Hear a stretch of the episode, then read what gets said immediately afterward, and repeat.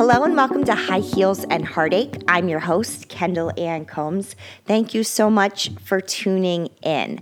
This episode of the show is so much fun. Um, I wrote a book called What I Wish I Knew: Surviving and Thriving After an Abusive Relationship with a friend of the show and trauma therapist, Doctor Amelia Kelly. Um, the book is actually an Amazon bestseller. Um, we've gotten so many awesome comments and some really great questions about the book, so we decided to get together and to answer your questions. If you haven't already purchased What I Wish I Knew: Surviving and Thriving After an Abusive Relationship, it's available on Amazon, Barnes and Noble, Walmart dot com, Target dot com, anywhere that you buy books. Uh, What I Wish I Knew: Surviving and Thriving After an Abusive Relationship is available. So coming right up, I have Doctor Kelly, and we will answer all of your questions about the book.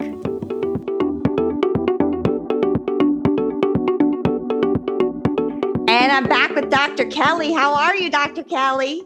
I am fantastic. I'm excited it's, to talk to you again. Yes, even though we talk all the time. I guess formally. I'm excited to formally talk to you. So what have you been doing lately? Well, uh, other than telling everyone about our book, uh, of course, been putting together a series for highly sensitive people. Oh, especially cool. Focusing, yeah, focusing on how to be an H S P and have healthy relationships. And oh. been working on my second book. Uh-oh.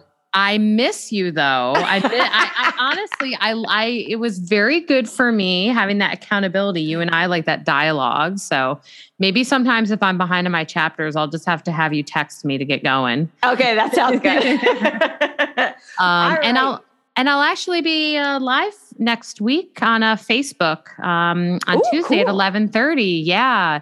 The uh, podcast Loving Without Boundaries, we're going to be talking about being a highly sensitive person in a non-monogamous, non-traditional relationship. Oh, that sounds really interesting. Okay, yeah. I'll make sure I put the link in there um, cool. in the show notes so people can get to it. All right, so we got lots of questions for us. Mm-hmm. Some for both of us, some for you, some for me. So let's let's talk about it. Um, so first, if you, in case you don't know, Doctor Kelly and I wrote a book. It's called What I Wish I Knew: Surviving and Thriving After an Abusive Relationship. It is an Amazon bestseller in not one, but two categories. Thank you very much. And you can get it wherever books are sold, Amazon, Barnes and Noble, et cetera. So our first question is, how did the book idea happen? Well, uh, I love this story. So back when you and I were doing our second episode together in person, mm-hmm. pre-COVID, mm-hmm. in the studio, I remember we wrapped up a session about repeat trauma. And I always say it was like one of those moments I still see in my mind. We're mm-hmm. standing there about to walk down the stairs, and I turned and I looked at you. And I was like, gosh, you learned so many cool things in your podcast. Have you ever thought of writing a book about it? And it was like one of those moments, I feel like both the light bulbs went off in our head. Yeah. Like, yeah, let's do this.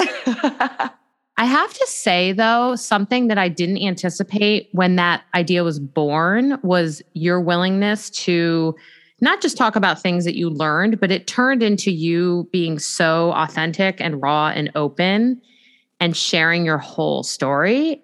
I think your willingness to do that completely transformed what our book became. Oh, thank you for saying that. It was not easy. Mm-mm. It was not easy. You know that. I was writing you emails crying like, oh, Amelia, I don't know if I can do this. Yeah. But we we, we pushed through. So, and now we have a fabulous best-selling book because of it. And honestly, my favorite part of the book is me hearing from clients and hearing from just people in the general public who say, I was on the fringe. I couldn't take that final last step. And I read your book and now I'm out. And I'm just like, oh, you are who we wrote it for. Yeah. And I, I really wish I would have had that safety plan that you wrote mm-hmm. up in the book, because that's amazing.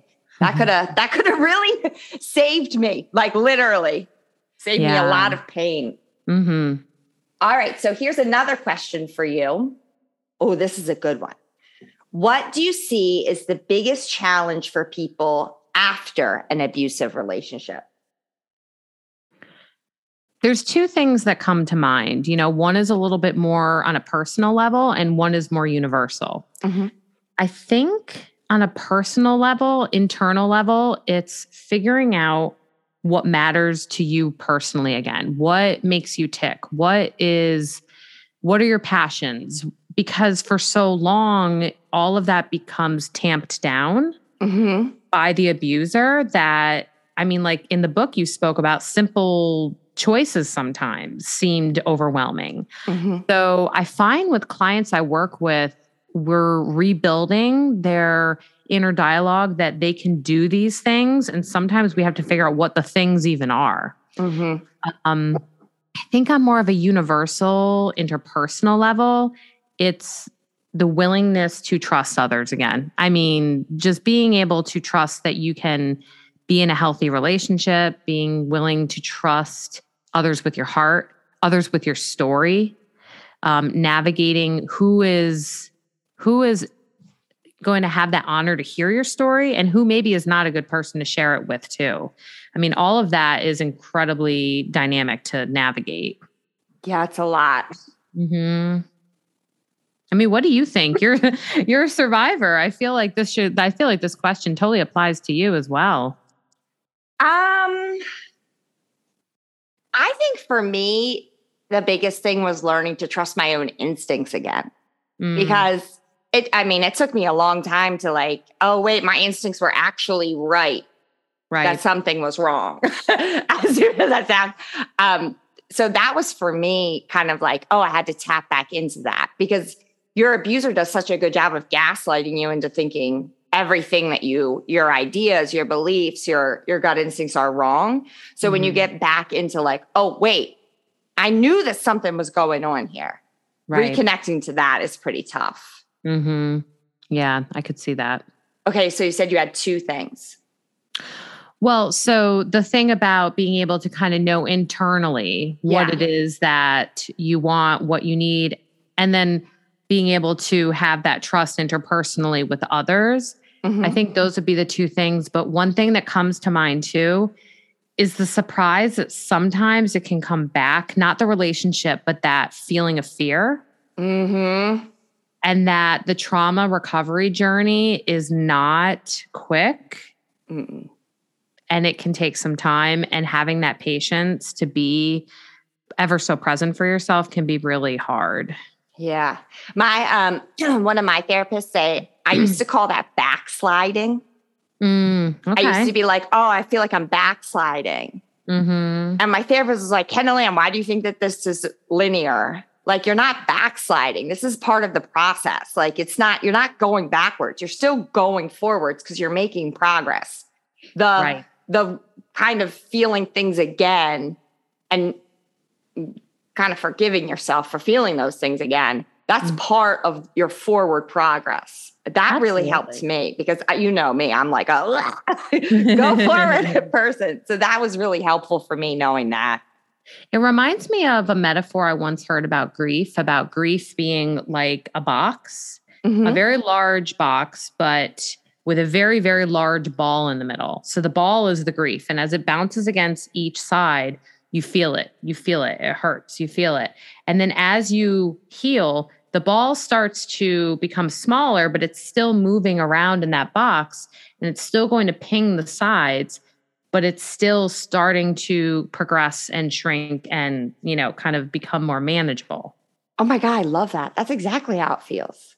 Yeah, I thought that was pretty cool. Yeah, that's a good one. For you, we have the question, how did you know you were ready to date after your abusive relationship? Uh, uh, trial and error, honestly. um, I was like, way too focused on my abuser not ruining my life. You know, like mm-hmm. I was like, I will not let him ruin my life. That I I started dating too quickly after, um, before I think I was ready. Mm-hmm. And because of that, I was, you know, you're an expert in truly highly sensitive people, but like I was just highly sensitive because I was just like looking for every single thing that could be wrong with that person so I didn't make the mistake again. Right. Um, and then after, and then I took a break. And mm-hmm. it wasn't like, I wasn't like, I'm going to, I'm not going to date like I, uh, for this amount of time or whatever. I just would fill my life up with other stuff. Mm-hmm. And I concentrated on the other relationships that I had in my life, like being, getting, like repairing my, my friendships mm-hmm. because I hadn't been honest with them about what was going on. And although they, you know, immediately believed me and supported me, there still was like kind of like an, an energy that I felt. And right. so I really concentrated on repairing those relationships of support first. And then when I, once I was doing that, then I felt more able to put myself out there to date. But I was like on, I mean, as you call it, hyper arousal uh, for like trying to like see if there was anything to be afraid of in possible partners, that I, w- I wasn't going to give anyone a chance. And I really wasn't being my best self. And, you know, that's actually interesting how you were bringing up the highly sensitive aspect, because there are some similarities between P T S D mm-hmm. symptoms and high sensitivity traits. Really? So yeah, like um, being easily startled. Yeah. That's actually a trait of being an H S P. Oh. Like, don't put me in a fun house or a haunted house. Or my my my my employees know if you're coming through my door, like you need to announce yourself. Don't just like open my door. Um, the difference, the really big difference though, is that once you've had the time to heal, once you've had the time to um, get further and further and more space from your past experience, that will start to dissipate and go away. Whereas mm-hmm. if it was more of a trait, it's not something that goes away. It's just a way of being. Oh, oh, I didn't know that. That's really interesting. But mm-hmm. it makes sense. Right. It does make sense. Yeah. And not to say it's quite as distressing for a highly sensitive person, you know. It's still distressing though. Right. Okay, this question, I was like, ooh, this is a good one for Doctor Kelly. Okay, the question says, my boyfriend does not shout at me or call me names, but he lies and gaslights me. Is that abuse or is he just a jerk? Both. Okay. It is abuse and he is being a jerk. So abuse, we need to reframe our thought on what abuse means. It is not just physical. It is any effort to maintain power and control over other people at the detriment of their own power, control, and identity. Okay. So research has shown, some really interesting studies were done on the brain and what happens when you are experiencing emotional distress from neglect. Mm-hmm. And they found that the very same areas of the brain that fire when you're feeling neglected emotionally, fire when you're being physically hurt. Oh, wow. Right. And the thing of it too is that you may not have this clear-cut version of what the abuse was as well. So that's why emotional abuse is more likely to result in something called complex P T S D mm-hmm. versus your traditional P T S D. So to take all this jargon and answer her question specifically, gaslighting is abuse. Mm-hmm. Yelling at you or calling you names are all forms of abuse. Mm-hmm. And he's being a jerk. They are not mutually exclusive. They can be one and the same. Okay, got it. That's a really good answer. And I think that you do a really good job in the book of kind of breaking down what emotional abuse is. Mm-hmm. Um, because I, when I was going through it, I had no idea that there was such a thing as emotional abuse. I knew there was such a thing as verbal abuse. I knew there was sexual abuse. I knew that there was physical abuse, but I didn't even know that something existed called emotional abuse. Right. And and for people who go out and read our book too, we have the power of control wheels in there mm-hmm. that have been adapted to show you what all the various forms of abuse are that aren't even physical. And if mm-hmm. even one piece of that pie is present, you want to take a closer look at your relationship. So that's something else we offer aside from even just the uh, safety plan too. Yeah. Do you think it would be like a good idea if you, so obviously look at the power of control wheel, but do you think it would also be a good idea to look at that cycle of abuse chart that we included or oh, graph? Certainly. Like mm-hmm. if, if you're feel, if you're seeing these things, mm-hmm, mm-hmm. like if this is the way that your relationship is, is working, then you're probably being abused.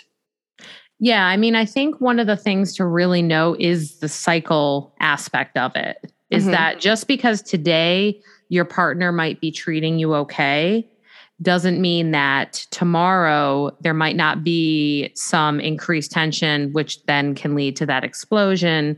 And then there's going to be the reconciliation and love bombing. And then boom, we're back to day one where everything seems okay. No one's going to stick around for something that never, ever benefits them. Mm-hmm.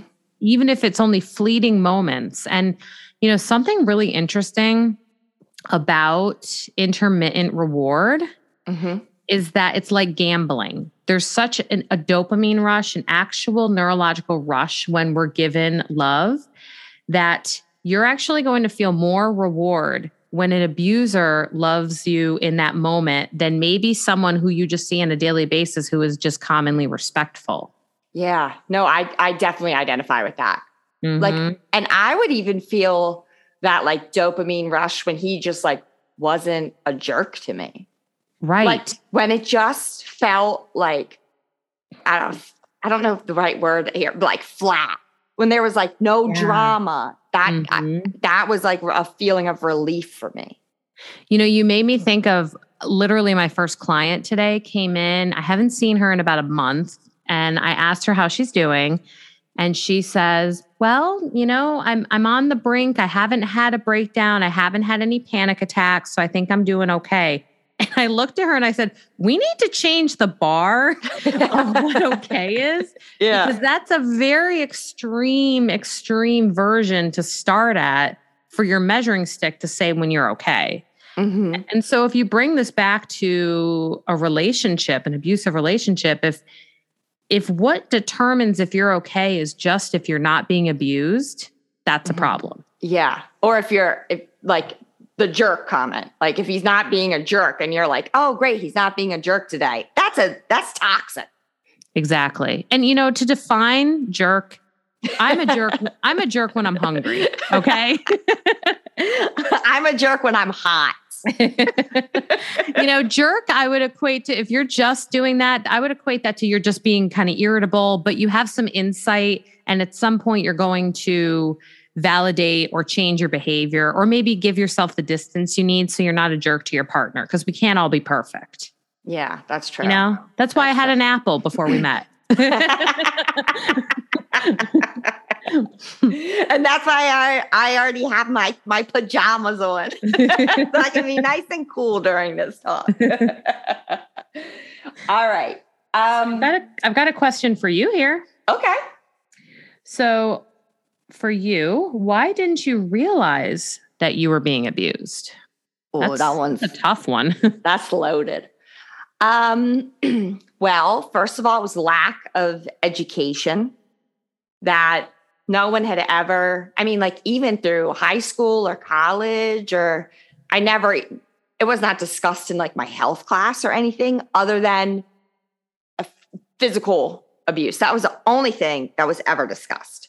Mm-hmm. Um, so I, I didn't identify that that was happening because until I was being physically abused, and then I was like, uh-oh, uh-oh. Um, another thing that my abuser was uh, very skilled at was gaslighting me into thinking that all of his actions were my fault.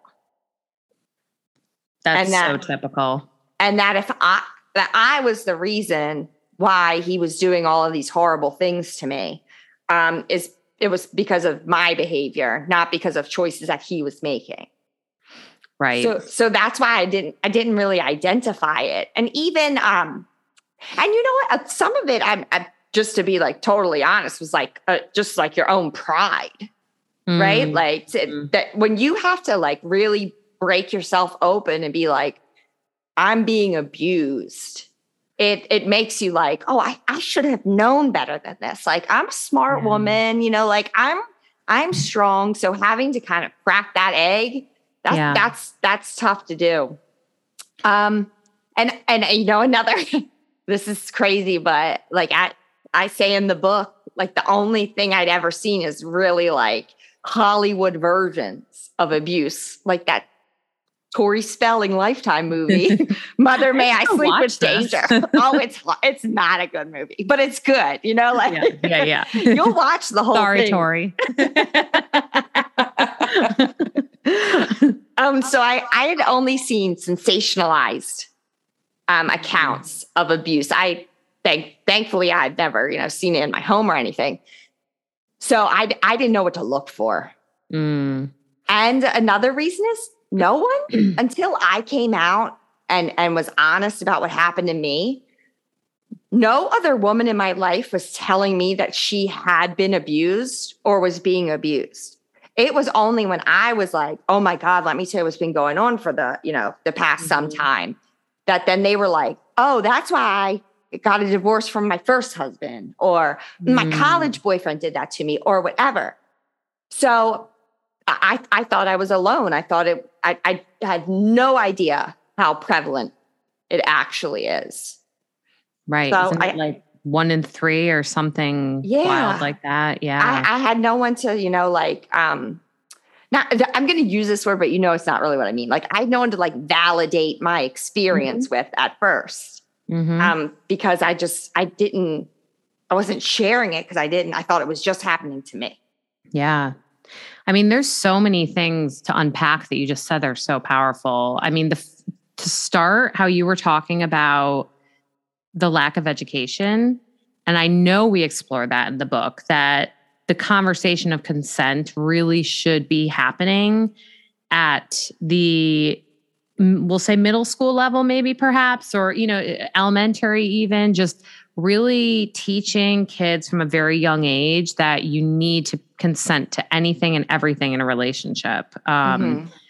But I totally appreciate and resonate with that last thing that you were saying, because that was coming to mind for me a lot, is that it wasn't a huge conversation. I don't feel like before, unfortunately, before Me Too, I don't know if it was being discussed quite enough mm-hmm. and normalized and and validated. And, and I feel there's this movement that I, I'm honored that we're part of, that there's a movement and a surge of shedding a spotlight on this issue and making it so much more normal for people to talk about mm-hmm. and to be honest about.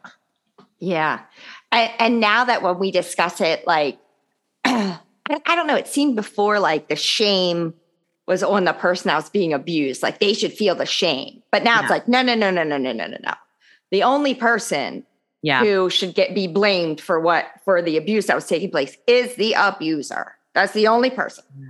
I remember a podcast you and I were on together where they asked you a similar question and you said something awesome. Oh, I kind of snapped at her. Well, I know. But you said something awesome about, like, we have to stop asking the abused person why they didn't leave, and instead ask, what did the abuser do to keep you in? Yes. That was beautiful. That was so well put. Well, I mean, part of it is because after, you know, having to do so much reflection that I've done, like, it started to, I started to kind of like take it personally when people asked me mm-hmm. that. And then I also yeah. feel defensive of all of us who've been abused. Like, no, no, no, no, no, no, no, no, no. Like yeah. we, we didn't do this to ourselves. You know, like, this was something that was done to us. Hashtag, what did the abuser do? Yes. Yes. Let's start it. Okay. All right. We'll put it in the show notes and yes. we'll, we'll, we'll do that. All right. Next question.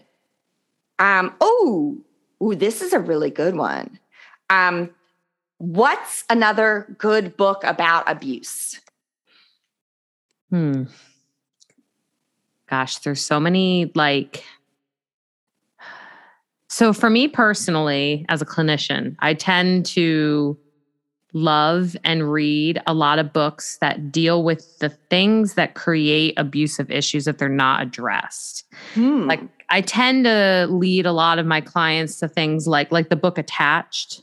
Oh yeah. Great book. Yeah. Like I love that book because it explores attachment issues. Right now I'm reading Jessica Baum's um, Anxiously Attached. Mm-hmm. I love that. And it's kind of exploring like why someone might go through instances of desperation to try to stay in or to doubt a relationship.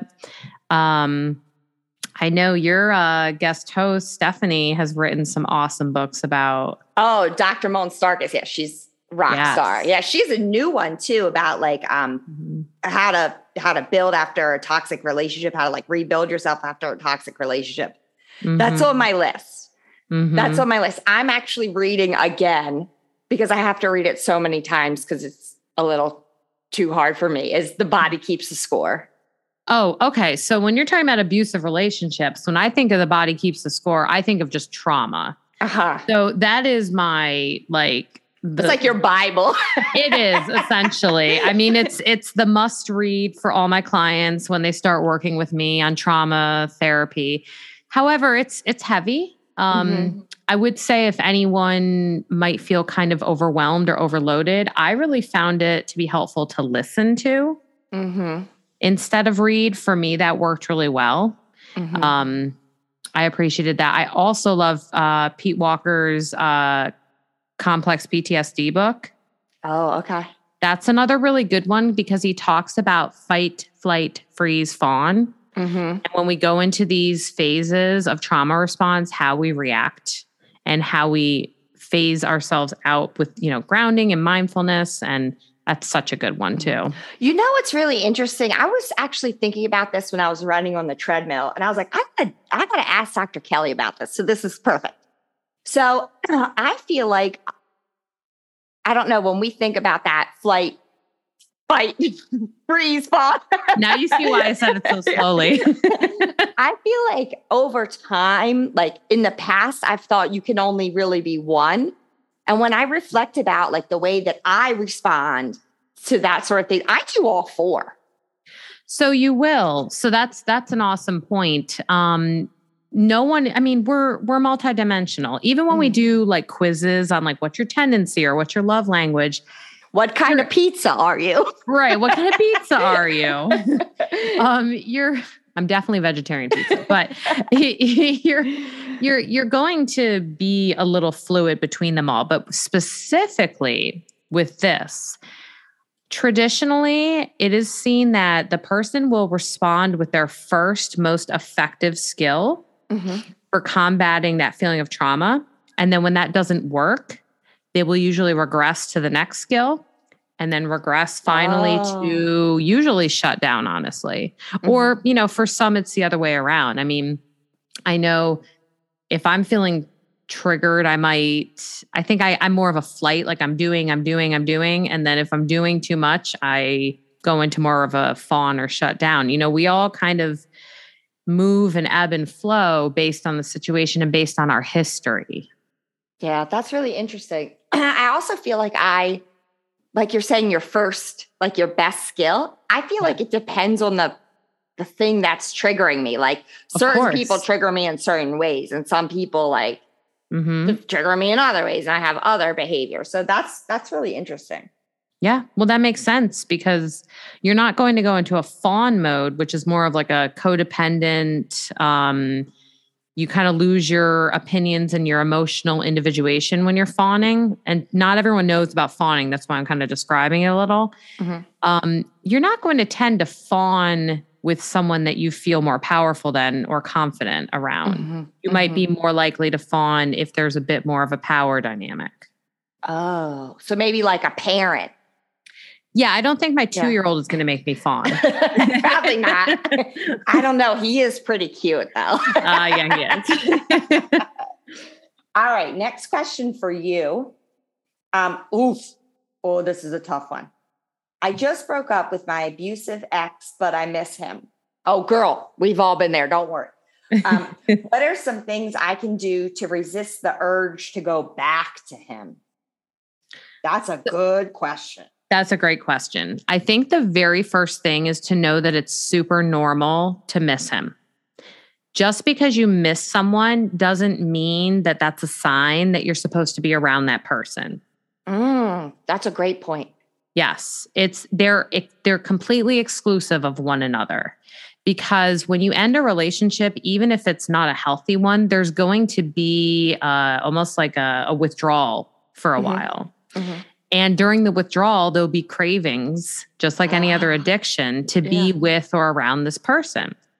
So first and foremost, recognize it's normal. Secondly, if we kind of use that uh, model of addiction, you want to be filling your life with other positive things, relationships, people that ground you, maybe even finding a safe person that you don't feel judged by, that you can let them know you're missing this person. Mm-hmm. And if you don't have a person, it could be something simple like a journal. It could be talking to your dog. It could be, you know, it it, it doesn't have to be another human. But so stating that it's happening, normalizing that it's happening. And also, I would implore you to think about the urge wave. So anytime we get a craving for something, whether it be a person, a relationship, for instance, it's going to peak. There's this really high peak. It's going to hit like a wave.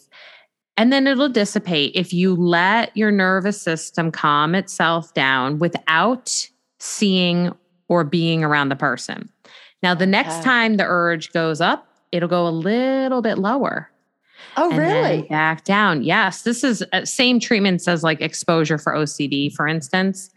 And then again, so you're, you'll still get the urges, but they start to soften around the edges eventually. But just know this, anytime you are in contact with this person, the urge wave is going to start spiking up at that max point again.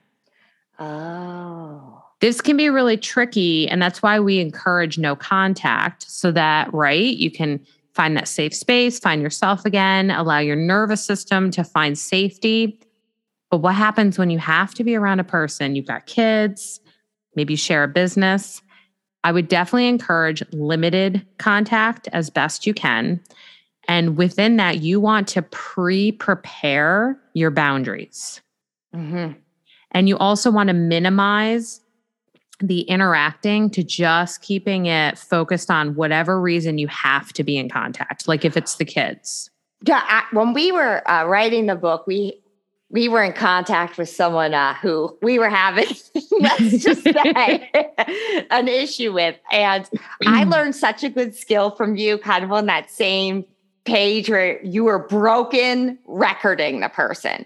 Yes. Like they were trying to, they were trying to pull you all the way in a different direction. And you were like, uh-uh. And you just were like so good at like sticking to the same message again and again and again, no matter how far the person was trying to pull you off. So that's kind of like that about like, just, just yes. stick to the script.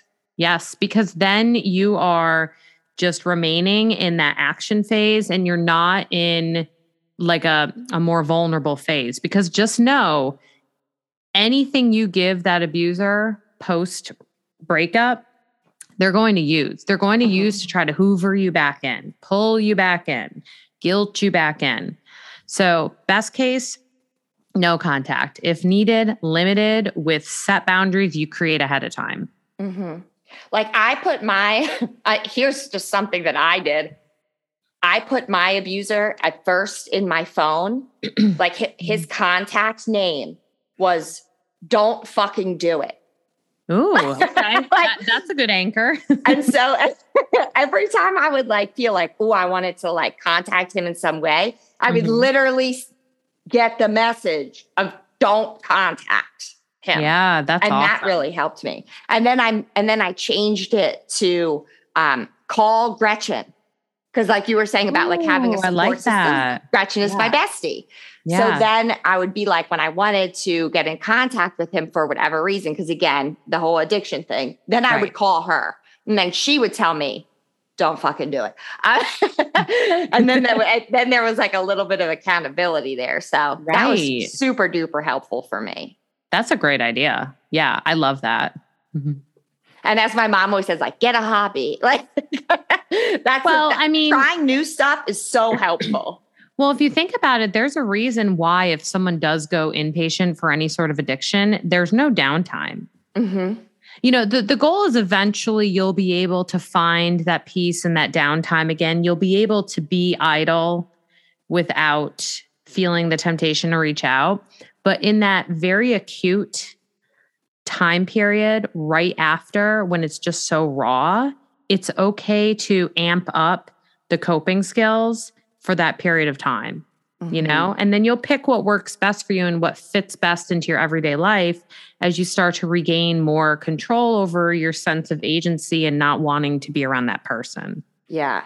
This wasn't an abusive person, but when, when I was younger, I, I broke up with a boyfriend, and anytime I wanted to like call him, instead, I would write a list down of all of the things I didn't like about him. You know, that's really smart, because when we're not around something, we can tend to glamorize or fantasize or just remember the positive aspects. Remember, it's that abuse cycle. You get so used to honeymoon, tension, explosion, correction over and over that, let's think of it this way, you're out of the relationship. You're so used to being in that phase where everything was okay that you start to think about that, mm-hmm. waiting for the next hit of validation or love. Mm-hmm. So don't let them suck you back into that cycle. That's a good point. That's a really good point. It's hard, but yeah, it's necessary. Mm-hmm. Right. Absolutely. All right. You're, you're. Yes. You have a question. What advice would you give to your younger self? Oh, God. Uh, don't go on a date with this one specific person. uh, no, actually, no, because because of that, you know, you and I know each other, and we got to write a book and, and help other younger Kendall Anns. Mm-hmm. Um, oh, I would definitely say uh, if you're confused, sit with the problem that you're feeling, like just what it, it when your mind and your heart and your gut and everything are, are giving you different messages, just don't do anything, but just kind of like sit in the feelings until you kind of figure it out. Like instead of pushing it down, because I was right. always trying to push it down, push it down, push it down. And that, that made me ignore my gut instincts. Mm. So because like, as you know, in the beginning of the relationship, he was so nice. Like, why can't he just go back to being that person? Like, yeah, because right. he was he was never actually that person. Mm-hmm. That was a that was a lie. Mm-hmm. That was a a persona that he created based on the information that he had pulled from me. Um. So so I would say definitely when you're having conflicting thoughts and feelings, just to kind of sit in them. And and and really like li- try to listen to what your body is telling you, because your right. your body is probably right. Mm-hmm. Yeah, that's awesome, and that takes you being attentive to yourself mm-hmm. before the person. Yeah, which is hard. That is hard, especially because the beginning is oof. It's so rewarding. The beginning, there's so many things that can get you so hooked. And so I heard the wildest thing about falling for someone uh-huh. that when I read this, I was like, I cannot believe this. So when you first meet someone, whether it be, you know, a healthy, unhealthy person, we all have heard that we get that, you know, surge of endorphins and, and dopamine and all the feel goods. But did you know that when you meet a new love interest or someone you're really into, your serotonin drops? What? I, that doesn't make sense to me. It does, for survival, because when our serotonin drops, we become more obsessive. Oh. Isn't that wild? That's crazy. Yes. So it just further sucks you into the person. So you want to be really careful during the first couple months when your hormones are going to betray you to like, what am I, like, what is the holistic version of this person that I'm starting to obsess over? Isn't that crazy? That's crazy. And it, and you know what? That actually like works in the abuser's favor, yeah. actually. Mm-hmm. Yeah. So like this person is trying to control you, and then like you're defense mechanisms that should be helping you, like right. aren't, aren't working for you. And think of it this way too. If you become really obsessed with a person, you may be less likely to want to continue being around your loved ones and your friends and your family. The great thing is your friends and family are not having the same hormonal response to this new love interest of yours. So they can also signal if they see something that's off. Mm-hmm. It's hard to listen, but they can signal it for you. Yeah. My yeah. mom's real good at that. But she likes my current boyfriend, so that's good. Which I just found out about about thirty minutes ago. Yeah, I'm very happy, but I'm using all of the tools that you've taught me, Doctor Kelly. Awesome. All right, I'm not doing anything great. All right. Oh, God, this is like the worst time to, to ask this question, but the question is, why do I keep picking abusive men to date? And that's not my current situation. Mm-hmm. But this was a question, and it's a good one, because before I broke my pattern, I did this too. Yeah, yeah. So repeat trauma is very tricky, and I would definitely encourage people to go back and listen to the episode we did on this in great detail. That's a good one. That's a good one. Yeah, we went into great detail on that. But, you know, a couple things, one of them has to do with going too quickly, not healing old thinking patterns or narratives. And so even if you're out of a situation, if you still have a lot of the same doubt or insecurities, someone else can capitalize on that if they scoop you up really quickly. Mm-hmm. So giving yourself to over to this time to, as I say, date yourself, get to know yourself, get to know what you do and don't want. Mm-hmm. Um, you know, this can potentially go all the way back to the beginning of someone's life too. You know, if they were normalized to stress, they can be more likely to, you know, not kind of have that canary in the coal mine moment where something signals that something's not okay. Because like nerve- the, the chaos feels natural normal. To them. Yep. Yeah. At, that's such a good way of putting that. Um, but on a more kind of specific level, unfortunately, people who have gone through trauma do become more likely, not just because their nervous system, but because life situations. Um, for instance, if you've been abused, you may be more likely to abuse substances. And if you abuse substances, then you might be more likely to get into unhealthy situations where there might be someone who preys on you. So it's it can become this really vicious ongoing cycle. That is why if you're listening right now and you're aware of this and you're thinking about it, you get to say no more. Mm-hmm. And that's yeah. what I did. Mm-hmm. And it and it was tough because I, I could, fi- I found myself falling back into old, like you said, patterns of thinking. Mm-hmm. And it wasn't until like, really I had a therapist that was like, those don't serve you well. Like, let's, let's kind right. of break this down in, into into why you are choosing people that were like that. Mm-hmm. Um, and then I, I again, then like I said, like the pendulum kind of swung the wrong way. And I was being like, highly like overcritical of every single person that wanted to date me. Um, but I I think that that that that's a good point, that you you just got to break that your own pattern. Right. Because, you know, Prince Charming isn't just going to be outside your house waiting for you. Like you got, you got to, you got to find him, but first you got to deal with your own stuff. And I would definitely say it's okay to be picky.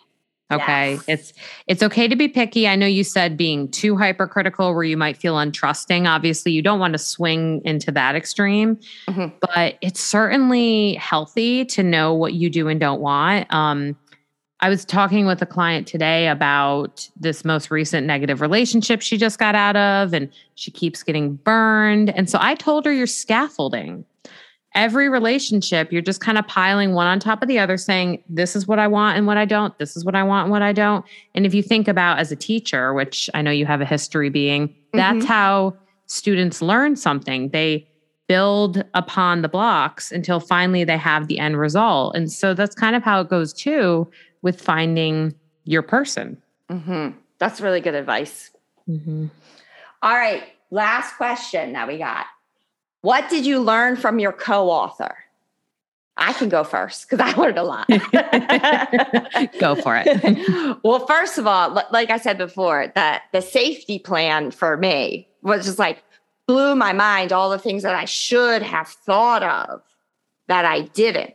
Like to me, that was that was like, oh, oh my God, like this this would have saved me so much. Um, yeah, but one there's one sentence that you wrote and it totally blew my mind, and it's about sexual abuse, and you wrote, consent is not a blank check. And mm. like the first time I read that, like Doctor Kelly, like my stomach dropped mm. right to my toes, because I was like, oh my God, that's exactly what I used to think. Mm. Mm-hmm. I used to feel, especially in that relationship, I used to feel like if I had said yes once, that meant that it was, it always had to be yes. That I, you know, I had no autonomy over my body. And uh, and so th- that really was like an aha moment for me mm-hmm. of of reading that. And I was like, oh, this is exactly right. You're you're allowed to say no. Right. And and I I did not know that before. I I, mm-hmm. I, I truly felt like once you say yes, the answer is yes. And you can't say no. So for me, that that really helped me. Yeah. I mean, you can say no, even in the act. There is, mm-hmm. let's, let's obliterate the term leading on. Oh yeah. Let, let's just smash it. Yeah.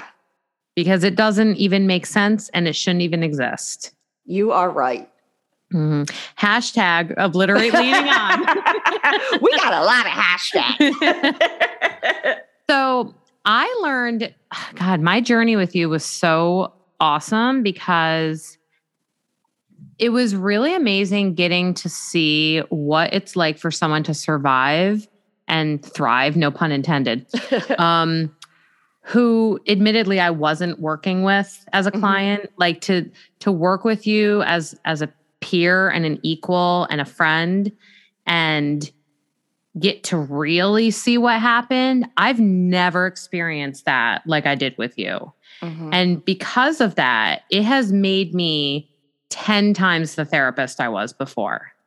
And you were already pretty damn good. Well, I mean, I've always, I've always focused on trauma, but I think even I, even though I knew the research and I knew, I knew about emotional abuse and I knew about all this, by the time someone would come into my door, they were often deep into the acute part of recovering.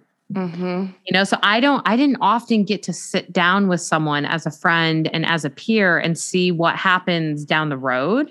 Mm-hmm. And like your insight and the stuff that you have learned from all of your different podcasts. That's why I said that to you that day, because I was kind of hungry to learn everything you were learning, you know? Yeah. And I do recall, just so listeners know there, that Kendall Ann, you should You should literally teach a course on formatting a book. She did the most killer spreadsheets I've ever seen. Um, changed my writing life. But there were definitely terms you put in there that I had to Google. That's so funny. I'm like, what's hoovering? So, no, I, I, I learned a ton. I really did. And yeah. I'm grateful for it. Oh, me too. And now we have this fabulous book. And now everybody gets to learn from us both at the same time. And we just got put in the uh, library of the university I teach at. So celebration oh, today. Oh, yeah. That is so awesome. Yeah. And Doctor Kelly is looking into getting us an, an audiobook version of our book. Yes. So we will be recording yes. that.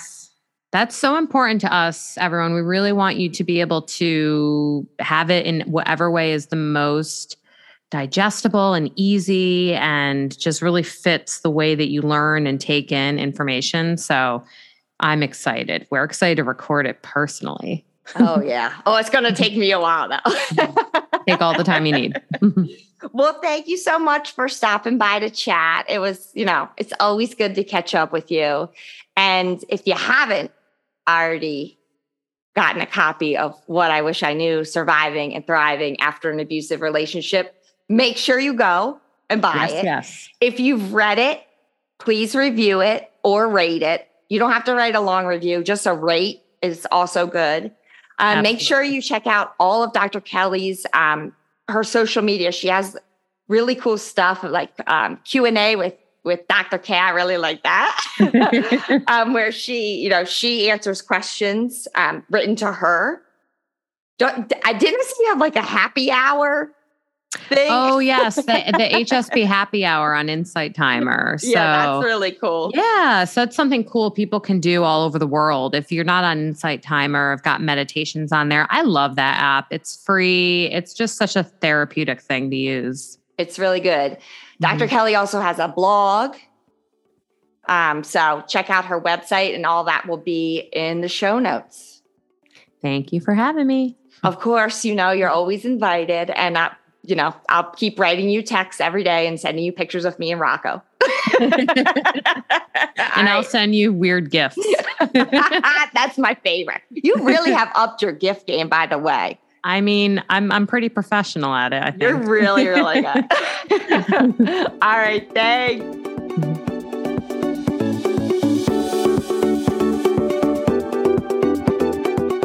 Thank you again, Doctor Amelia Kelly, for stopping by to chat with me about our book. If you'd like more information about Doctor Kelly, I put a link in the show notes to her website. There you'd be able to read her blog uh, and connect with her on social media. I also put a link for What I Wish I Knew: Surviving and Thriving After an Abusive Relationship. Um, so you can purchase it, you can rate it, you can review it. Thank you so much to everybody who has supported us uh, so far. We really, truly do appreciate it. If you are in an unsafe or abusive relationship, there is free help available. Please call the National Domestic Violence Hotline at one eight hundred seven nine nine seven two three three. Again, that number is one eight hundred seven nine nine SAFE.